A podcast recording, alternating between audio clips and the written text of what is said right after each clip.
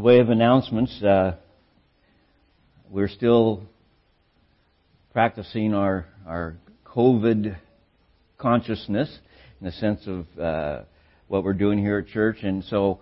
Uh, remind you that our offering plate is up here. We won't be passing it. The communion cups are out there. We're using the packet still. And uh, so uh, when we have our communion, uh, if you haven't picked up a packet, you can go out during the communion song and pick one up and come back in. And also, in the way of announcements, uh, I wanted to announce our Fourth of July celebration. Yeah, actually, it says it says it on. We have two posters here and and it, and it says on it, you know, come bring your family and join us for a Fourth of July celebration Saturday, August seventh. and we're doing it at 1 p.m. at the Petersons, and that's 451 uh, Diana Drive in Hydesville.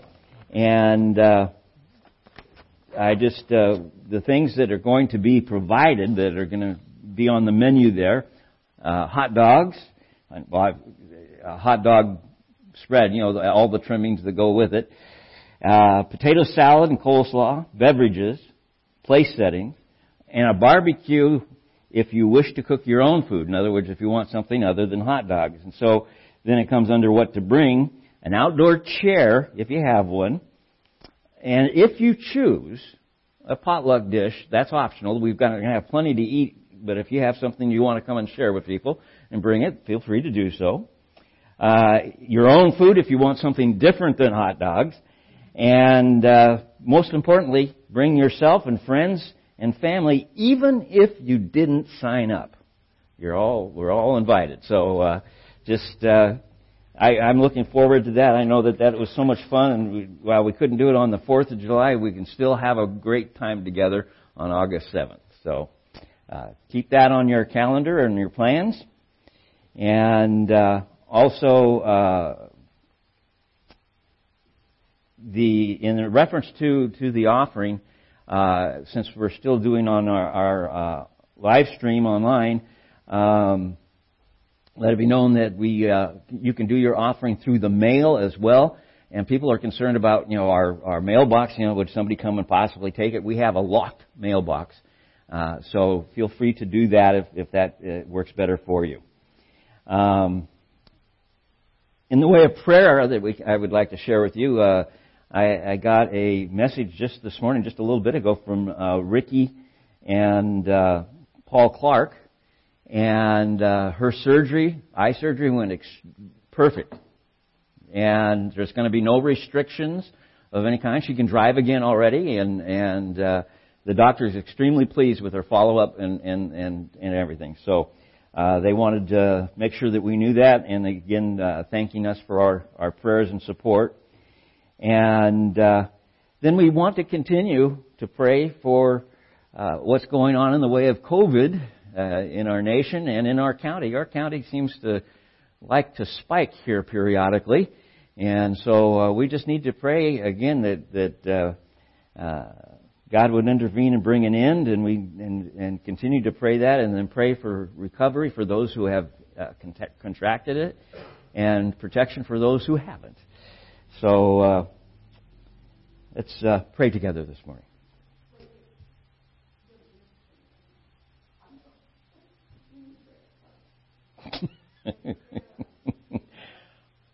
yes.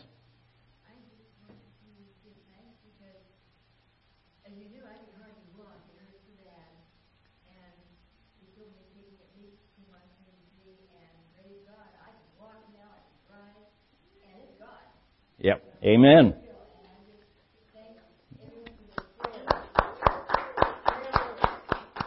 Okay. Yeah, Kathy mentioned that I have a dentist appointment tomorrow. 80 minutes in the seat. So, uh, my, uh, scaffolding accident is finally ca- doing the rest of its work. so, uh, just appreciate that. And, uh, let's pray. Father, we come to you this morning with a, first off, with a confidence. We, you have invited us to approach your throne with a confidence and an assurance uh, for your mercy and your grace. And it is an awesome thing to contemplate. The God of all creation, the God of our salvation, is concerned about everything in reference to our needs. And so we come to you with confidence and, and, and, and bring our needs before you. We also bring our thanksgiving. Uh, we think of, of uh, Ricky uh, Clark and, and the successful surgery for laser surgery on her eyes. Uh, just uh, the doctor calling it a number one success. Uh, and uh, no restrictions. And so we just thank you for that. I know that the, that has just been a real blessing for them. And uh, we give you the glory, Lord. And for Lee, the, we just thank you for her quick recovery and her ability to be able to be up and around. And again, we give you the glory. And Father, for procedures coming up, uh, which includes me, I just bring them to you and ask, Lord, that your hand would be involved and things would go uh, according to schedule and plan. And uh, quick recovery there. And then finally, Lord, we come and, and bring this uh, continuing prayer request before you, Lord, in reference to the COVID uh, virus that is uh, just seems to be going up and down and, and, and up again. And uh, we just ask, Lord, that you would be with those that uh, we know, maybe loved ones or friends that have uh, contracted the COVID, and we ask that you would bring them to full and quick recovery. And those, Lord, that have uh, that we've been able to uh, stay away from it, that you would continue to protect us. And we just ask, Lord, that you would be with uh, the service again as we open your word, open our hearts. In Jesus' name, amen.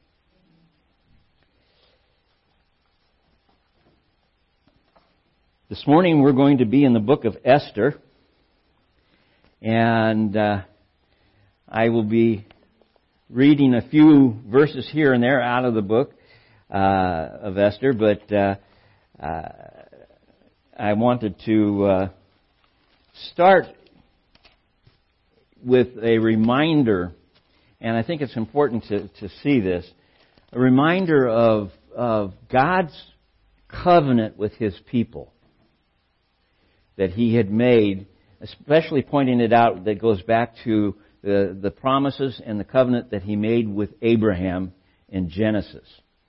In Genesis chapter 12, when, when God called Abraham out of the Ur of Chaldees into the promised land, he says, Now the Lord said to Abram, Go from your country and your kindred and your father's house to the land that I will show you. And I will make of you a great nation. That would be the, the Hebrew people. And I will bless you and make your name great so that you will be a blessing. And I will bless those who bless you. And then he goes on and, and says uh, that he will bless him and uh, bless those who bless you, and him who dishonors you I will curse. And in all the families of the earth shall be blessed through him. All the families of the earth shall be blessed through him. So that includes the, the, all the people that have come, you know, that have ever been, basically. And uh, the a covenant that he made with Abraham, when Abraham was 99 years old, this is in chapter 17 of Genesis, uh, the Lord appeared to Abram and said to him, I am God Almighty, walk before me and be blameless, that I may make my covenant between me and you and may multiply you greatly. Then Abraham fell on his face, and God said to him, Behold, my covenant is with you, and you shall be the father of a multitude of nations. A multitude of nations. No longer shall your name be called Abram, which uh, was exalted father, was the meaning for that, but your name shall be called uh, Abraham, and that means father of the multitude. And uh, for I have made you the father of a multitude of nations. I will make you exceedingly fruitful, and I will make you uh, uh, into nations and kings uh, that'll come from you. And I will establish my covenant between me and you and your offspring after you throughout their generations for an everlasting covenant to be God, uh, to be God to you and to your offspring after you. And I will give to you and to your offspring after you the land of your sojournings, all the land of Canaan, for an everlasting possession, and I will be their God. So you could see this, this amazing promise. And all through the Old Testament, we see God having to, to, as Israel falls away from God, having to bring judgment on them and, and then restoring them again and, and keeping faithful to this promise to Abraham. And, excuse me, I think it's extremely interesting that we, you know, the book of Esther demonstrates this commitment and promise of God. And yet it never mentions God by name. But after you read through it, you see God's hand moving all through it, and you realize this is, this is God's, you know, word. It belongs here in His word. There's been debates over the centuries of whether it should be here or not because it doesn't mention God. But it, as you go through it, it's very clear God is at the center of all that's going on here. Uh, so I, I put it down for me. I said, you know, I, I, I see uh, this is a record of, of God's intervention and, and, and, and keeping of that promise. And, and again, I, I still hear uh, occasionally people will say, well, is, are those promises for us? And I, so let me read to you from Galatians chapter 3. For in Christ Jesus you are all sons of God through faith. For as many of you as were baptized into uh, Christ you have put on Christ. There is neither Jew nor Greek, there is neither slave nor free, there is no male and female, for you are all one in Christ Jesus. And if you are Christ's, then you are Abraham's offspring, heirs according to the promise.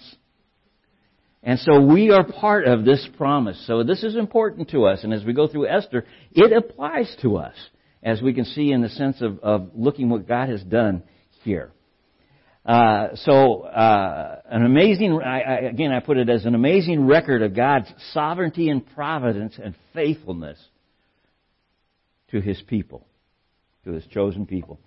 And, and so, I want to present to you the book of Esther this morning, I guess in a nutshell, uh, uh, so to speak, uh, because we're going to go through the whole thing very quickly, but I think you'll catch the drift of what I felt was really important here.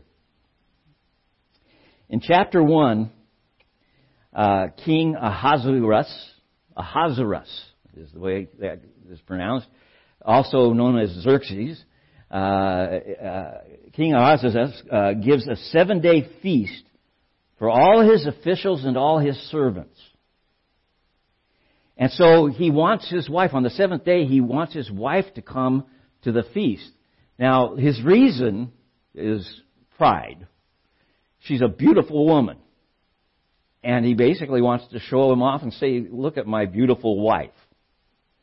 Ashiti, uh, Ashti, excuse me, Ashti. And, and so he asks her to come to the feast. In fact, it says he commands her to come to the feast. And he wants to show off her beauty. But she refuses. King's really upset. In fact, it says he's very angry.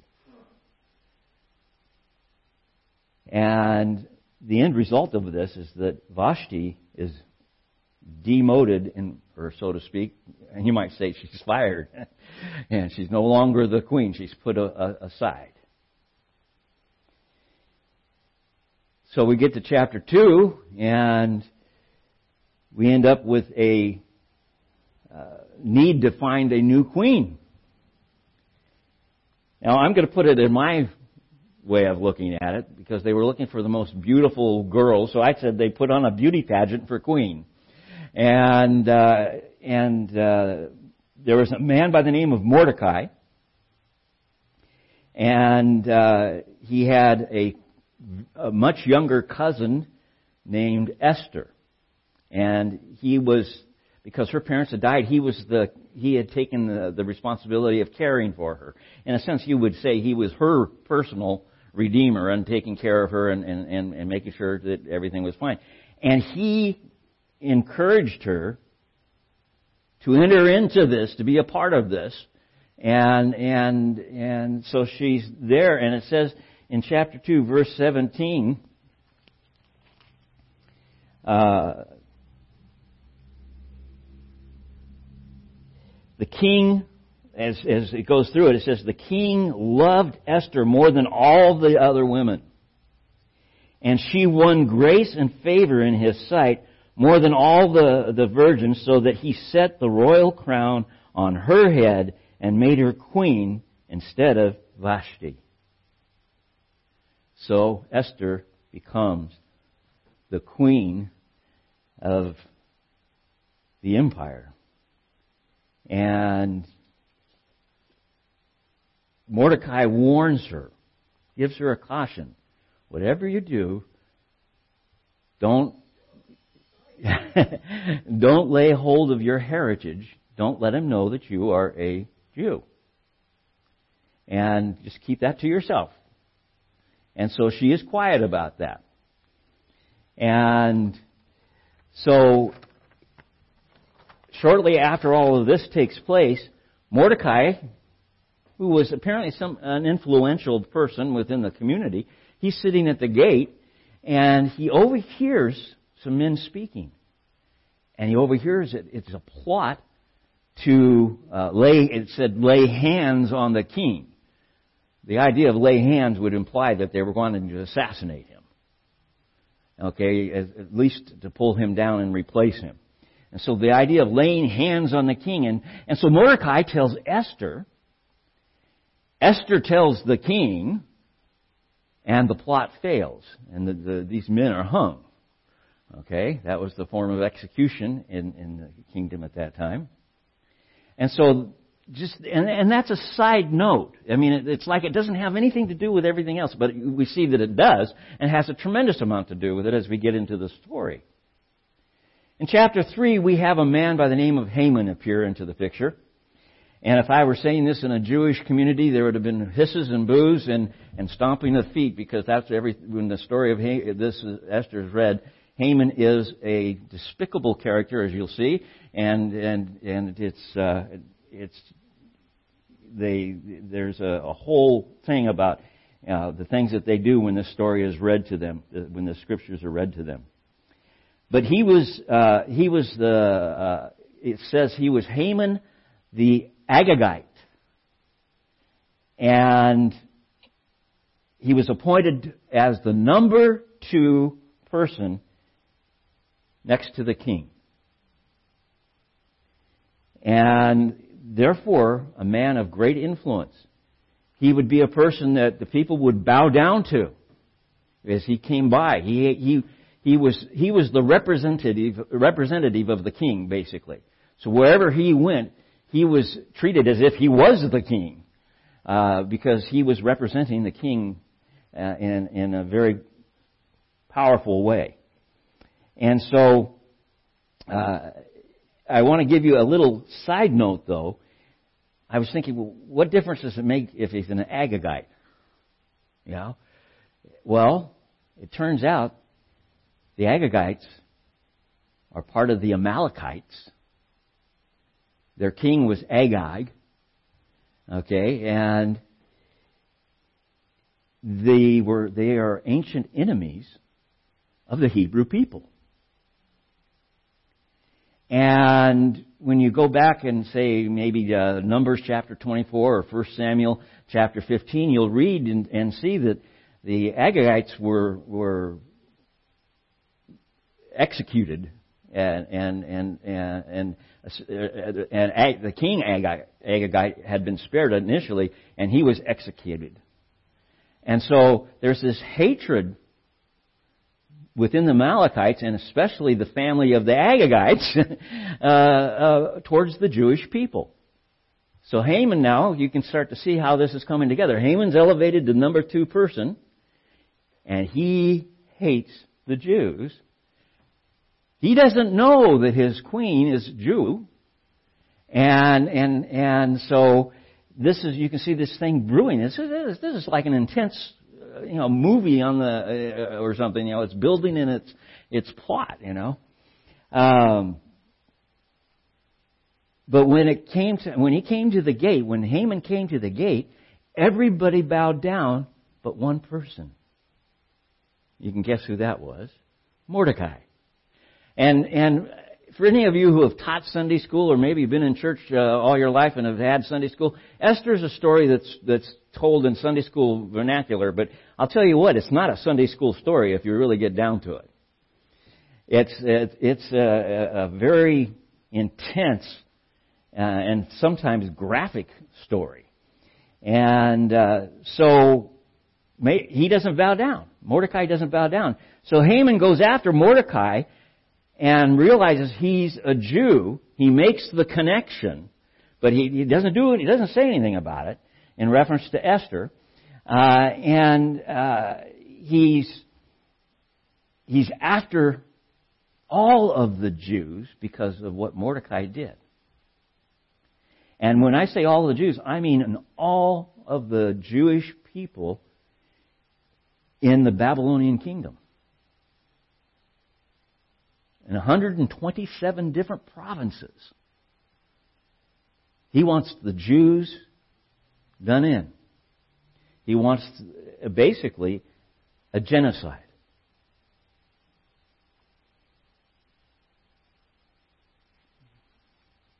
Now, it's an interesting thing that he does. It shows his superstition.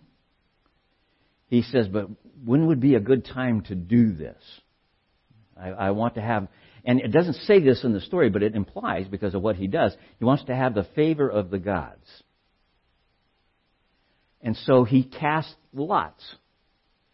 Well, in the Babylonian kingdom, that's called casting pur. Purim is where the day of Purim comes from. Casting lots. That's what he did. He casted lots and decided, and, and, and it was going to be quite a lengthy period of time, the, the, the day they settled upon, uh, away. Okay? But in that period of time, uh, he was able to approach the king and uh, get his favor on this. And, and, and he presented the Jews as, as ones who would be um, rebellious and not, not faithful. And uh,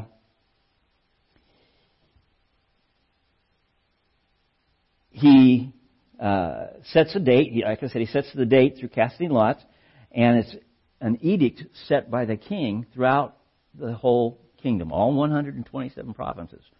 So we're talking clear over to Egypt, out to the to the you know out into what is almost part of modern day India today. And I mean that extensive kingdom.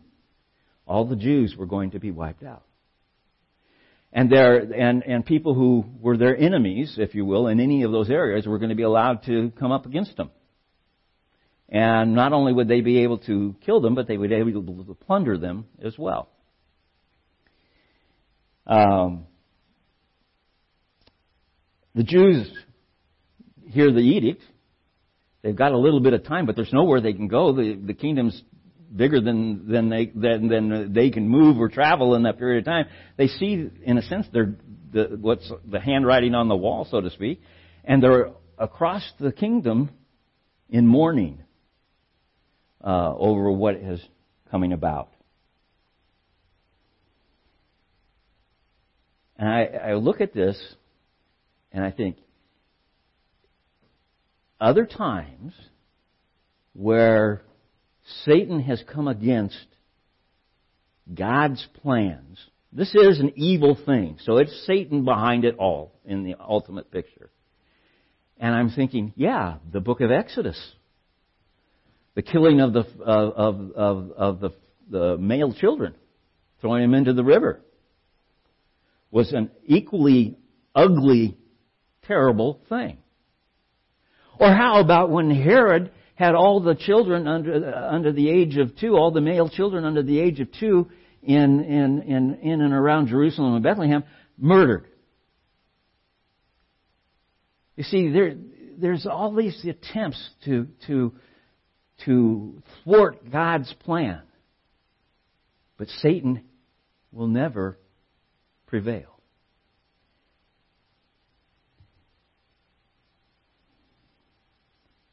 Well, Mordecai is looking at the situation and he says, Esther, uh, I want you to go to the king and present yourself and see how you can work this out. Maybe that you can get this to stop. Esther informs him and reminds him, he didn't have to tell him, but he basically reminds him, you don't just show up to the king and, and ask for uh, an audience. If you do show up and ask for an audience, if you don't have his favor, and generally he, he appointed his, uh, showed his favor by pointing his, his uh, scepter, thank you, pointing his scepter towards them and allowing them to approach his, his throne. But if he's not in the mood,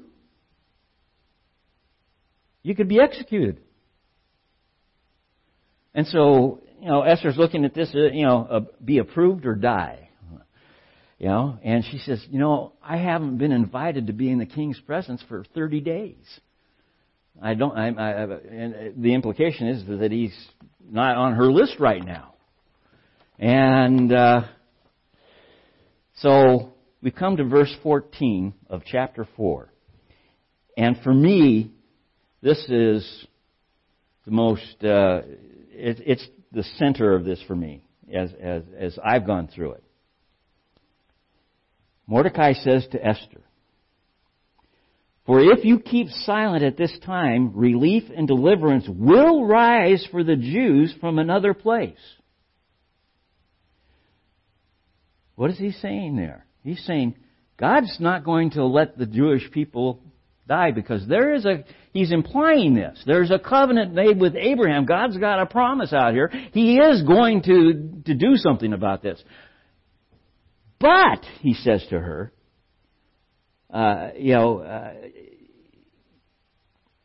but you and your father's house will probably perish.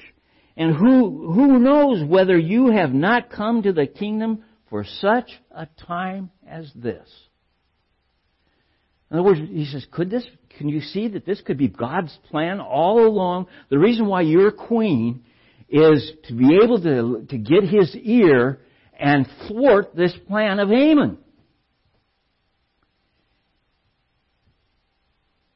And uh, you start to think about where, where you are and what you, at whatever point of life you are in, if we believe in, in God sovereignty and, and, and, and opening the path that we walk over uh, through our lives, God may be looking at this very time to use you in a particular way for a particular person at a, at a particular time. God did, uh, this is the way God's kingdom is built. Is through people yielding to this at such a time as this, at such a place as this. A testimony, a time. Sometimes to speak up even though it's not going to be the most popular thing to do. Well, uh,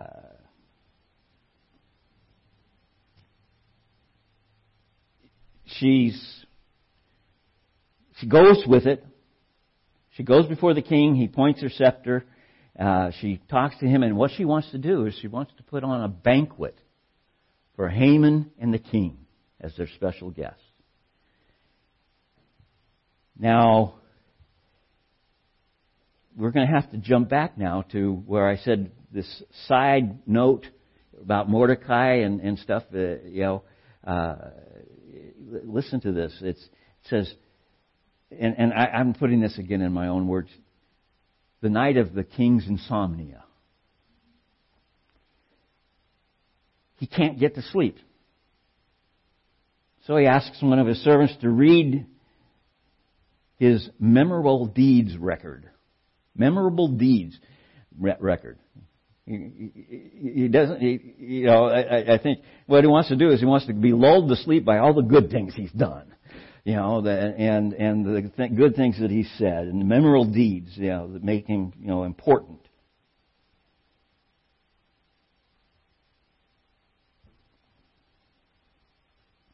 And they come to the part where Mordecai, through Esther, had saved the king by revealing the plot for those people to lay hands on him. And it makes no record of any reward. to him. And this catches the king's thoughts as he's leading. He's, it's almost like he's waiting to hear the memorable good thing he does for Mordecai, you know, and, and it's empty. And it really gets to him. He says, I've got to do something for Mordecai. So the king asks Haman. In fact, we've got to look at this. Verse, chapter 6, verse, uh, oh, I don't want to read the whole thing. Verse 6. Haman's coming. To, comes into the king. He's been asked for, and uh, what should be done to? And he, he gives a story uh, about Mordecai, but doesn't, doesn't mention him. I don't think in the sense of by name. And he says, "What should be done for to, to the man whom the king delights to honor?" And Haman said to himself, hmm, "Whom would you be? Uh, whom would the king delight to honor more than me?" He's, he's thinking, I'm his right hand man. I've done good work for him. He's thinking about honoring me. This guy is really caught up with himself. And uh, Haman said to the king, For the man whom the king delights to honor, let royal robes be brought with the, uh, which the king has worn, and the horse that the king has ridden, and and the and and on whose head a royal crown is set, and let the robes and the horse be handed over to one of the king's most noble officials, not a servant, but one of his court officials. And let them dress the man whom the king delights to honor, and let them lead him on the horse through the square of the city, proclaiming before him, This shall it be done to the man whom the king delights to honor. The king said to Haman, Hurry, take the robes and the horses you have said, and do so for Mordecai. Ouch. Leave out nothing that you have mentioned. I could read it probably this way. So Haman took the robes. Haman has to lead Mordecai on the horse, all dressed up in royalty, all through the you, you, you have to, to relish this beautiful justice that God has, has, has brought out here. And, and, uh, then at, at the, the feast, it goes in chapter 7, uh, and I'm not going to go into great detail here. The plot of Haman to, to, he wants to do in Mordecai, he's built a, a, a, a gallows to hang him on and it's higher than, than it needs to be. And the implication is, is that the majority of the city would be able to see because of the height of this gallows. And, and so at Esther's banquet, she, uh, she uh, points out Haman's plot uh, to do in Mordecai and all the Jews, and the king orders Haman now to be hung on the gallows that Haman built to hang Mordecai. The tables have been reversed. Now the king has a problem here. When you make, when the king actually makes an edict and puts it in writing and sends it out to, and puts it in the record book and then sends it out to the 127 provinces, it can't be undone. So he can't just turn around and say, the, the thing is off about you guys rising up and killing the Jews. But what he does instead is he makes another edict that basically says the Jews can defend themselves. and God is with them. And the enemies of the Hebrew people are destroyed. The tables are reversed. The Jews are allowed to defend themselves. Their enemies are destroyed. In chapter 9, verses 20 through 28, this is what, what is done in reference to what's now called the Feast of Purim. By the way, the Feast of Purim is still practiced to this day, still celebrated to this day.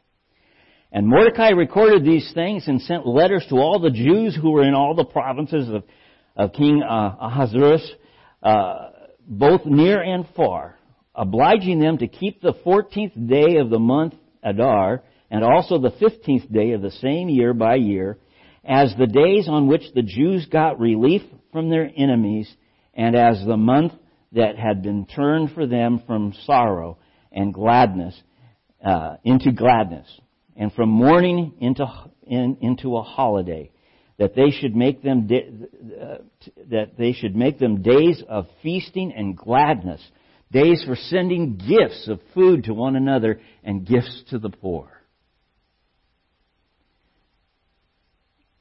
It's it becomes a holiday and a celebration for the Hebrew people. And they call it the Purim, which is an interesting, again, catch to the fact that that's how, casting the, the lots, the Purim, uh, which was uh, the way the, the, the, Babylonians called it, uh, showed the, you know showed that, that that was the day that they were to be executed. Turned out to be the day that they could defend themselves, and God honored them and protected them. And so they celebrated it. I looked at this, and, and I want to conclude this with just reading the, the, the whole of chapter 10. All three verses. King Ahasuerus imposed tax on the land and on the coastlands of the sea, and all the acts of his power and might, and the full account of the high honor of Mordecai to which the king advanced him, and they are they not and are they not written in the book of the chronicles of the kings of Media, Media and Persia? For um, Mordecai, the the Jew, was second in rank to King Ahasuerus. And he was great among the Jews and popular with the multitude of his brothers, for he sought the welfare of his people and spoke peace to all his people. What an amazing thing. After you read through this, and if you read all the details in there, you see God's hand. His sovereignty puts it all together in such a way that the Hebrew people are blessed, Haman is cursed, and, and, and the, the, the whole thing brings about an amazing deliverance to the Hebrew people. And it just to show us over and over and over again, God is there. God is not allowing anything to thwart His plan. Because if this plan had been successful, there would have been no lineage of Christ. You see, God's got, he, he, he, he knows the beginning from the end and has put it in place so it will come about. By the way, that means his second coming is a, is a firm thing. And uh, when we celebrate communion, we're recognizing what he has done and what he is yet to do, and resting with what he is even doing now is recognition. And so he tells us in 1 Corinthians chapter 11 that we are to examine our hearts, to prepare our hearts to receive communion. And, and because we have communion together every Sunday, sometimes it's easy to fall into a routine where, oh, it's time for the communion. I want to suggest to you while we sing our communion song that uh, you take this opportunity to, to be doing exactly what the Scripture ta- calls us to do in 1 Corinthians chapter 11, and, and that's to examine ourselves and, and, and see, uh, you know, if there's anything that God needs to, to work on, and, and we can bring it to confession and, and uh, be right before Him as we share in communion together. Would the worship team come up, please?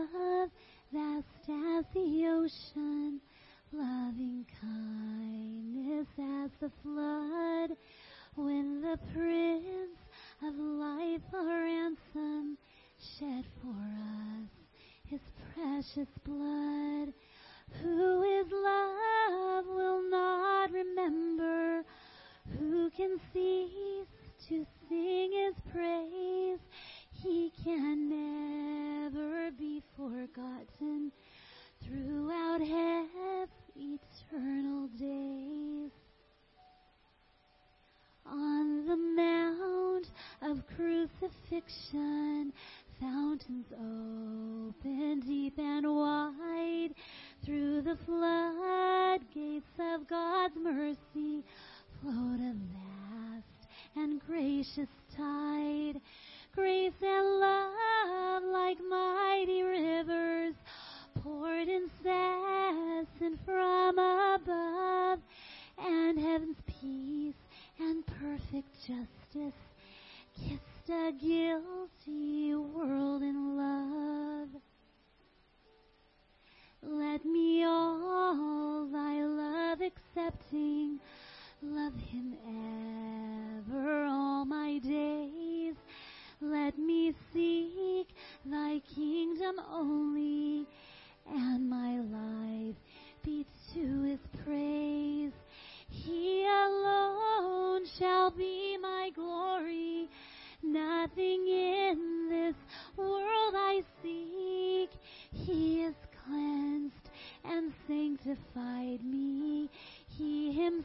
himself has set me free.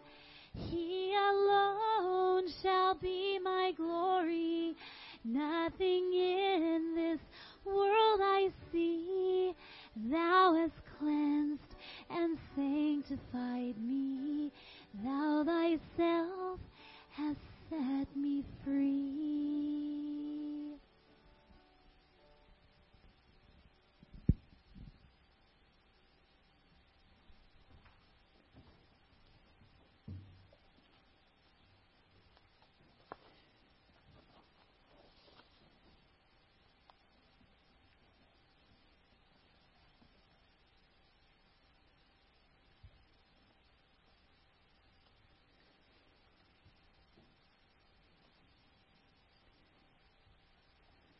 In chapter 11 of the gospel, of the, letter uh, that Paul wrote to First Corinthians, the First Corinthians letter, he wrote, "I received from the Lord what I also delivered to you, that the Lord Jesus, on the night when he was betrayed, he took bread, and when he'd given thanks, he broke it, and he said, "This is my body, which is for you.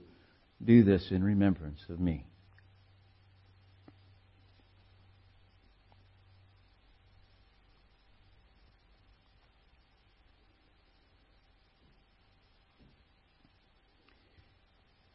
Paul goes on. In the same way also, Jesus took the cup after supper, saying, This cup is the new covenant in my blood. Do this as often as you drink in remembrance of me, for as often as you eat this bread and drink the cup, you proclaim the Lord's death until he comes.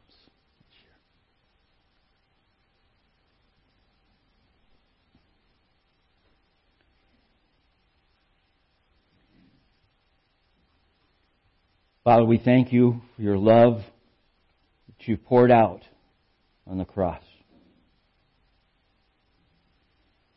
What an amazing, amazing thing to contemplate, to meditate, and to think about. The God of all creation emptied himself and became flesh, dwelt among us even to the point of the cross. But it doesn't end there. The resurrection shows that not only did he have the authority to cover our sins, but that in his resurrection we see his ability to keep his promises to us as well. And we thank you that we have this to believe in, to rest in, and to, in our assurance of our salvation, Lord. I think of the song that we sang, the first song we sang this morning.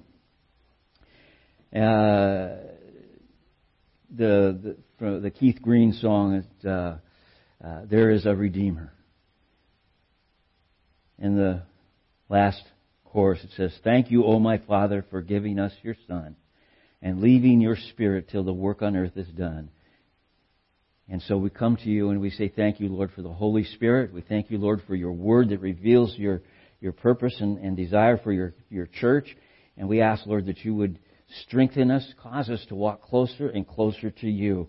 No matter what point in our walk we are with you, we ask that you would strengthen us to walk closer yet. And we pray this in Jesus' name. Amen. Thank you for being here this morning. And uh, as we close, would you stand, please? And we'll have our closing song.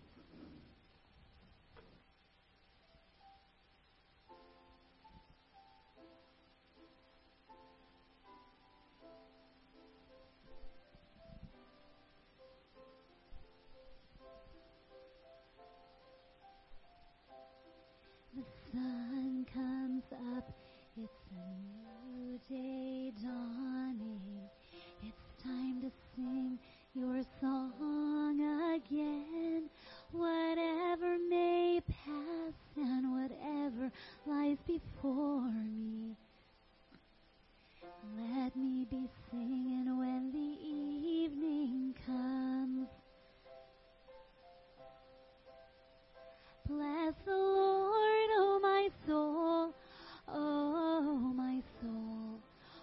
Worship his holy name. Sing like never before, oh my soul. I'll worship your holy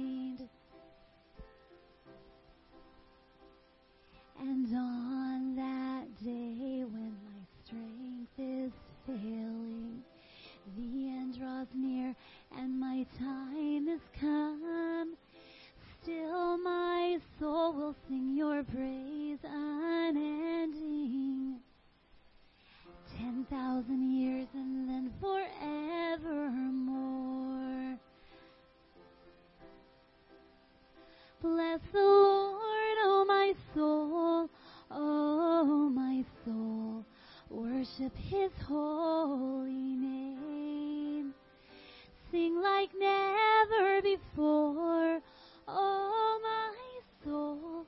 I'll worship your holy name. Bless the Lord, oh my soul, oh my soul.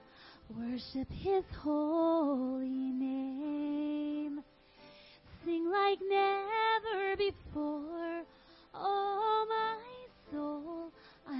worship your holy name.